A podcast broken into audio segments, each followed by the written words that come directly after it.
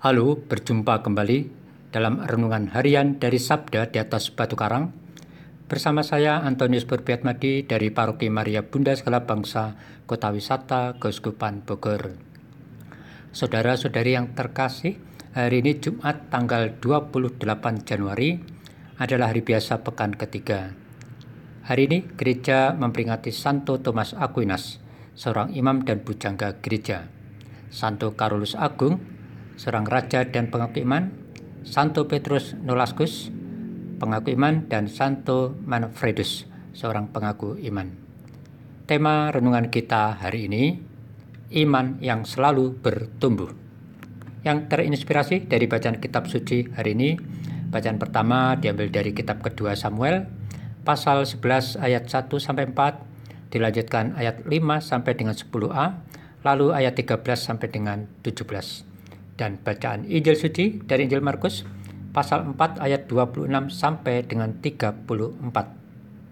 Mari kita dengarkan sabda Tuhan yang akan dibacakan oleh Saudari Monika Rusa dari Paroki Kristus Raja Katedral Keuskupan Tanjung Karang. Pada suatu ketika, Yesus berkata, "Beginilah halnya kerajaan Allah." Kerajaan Allah itu seumpama orang yang menaburkan benih di tanah. Malam hari ia tidur, siang hari ia bangun, dan benih itu mengeluarkan tunas, dan tunas itu makin tinggi. Bagaimana terjadinya, orang itu tidak tahu. Bumi dengan sendirinya mengeluarkan buah.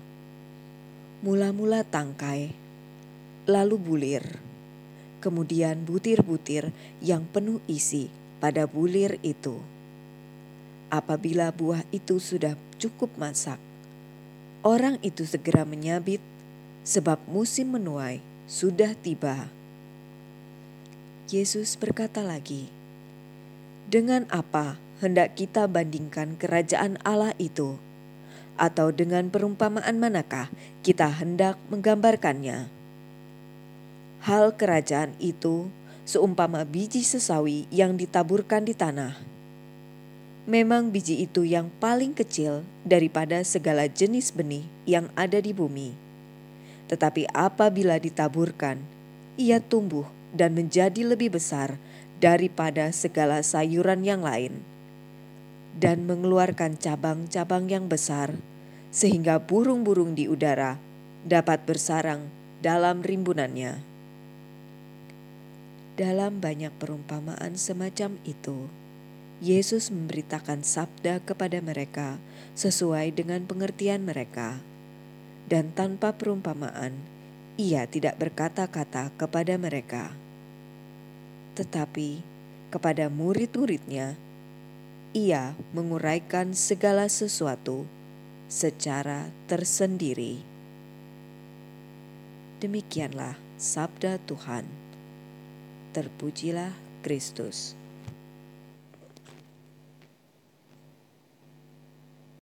Saudara-saudari yang terkasih, ketika kita menyebarkan atau menanam suatu benih, kita pasti tidak tahu kapan ia bertunas dan kemudian bertumbuh. Kita memang tidak pernah memperhatikan proses pertumbuhannya, tetapi kita lebih sering berharap akan hasil akhir dari benih itu entah dedaunannya, bebungaannya, atau buahnya. Bagaimana dengan iman yang adalah benih kehidupan kekal kita?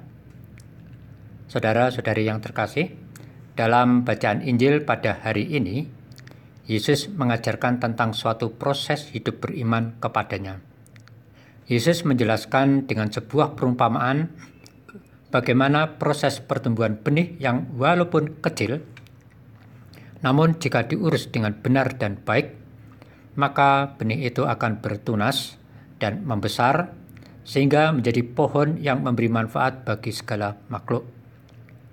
Yesus sedang menjelaskan kepada kita bahwa hidup itu adalah sebuah proses yang harus kita lalui bersamanya dan tidak bisa secara instan. Saudara-saudari yang terkasih, untuk menjadi murid atau pengikut Yesus memang tidak mudah.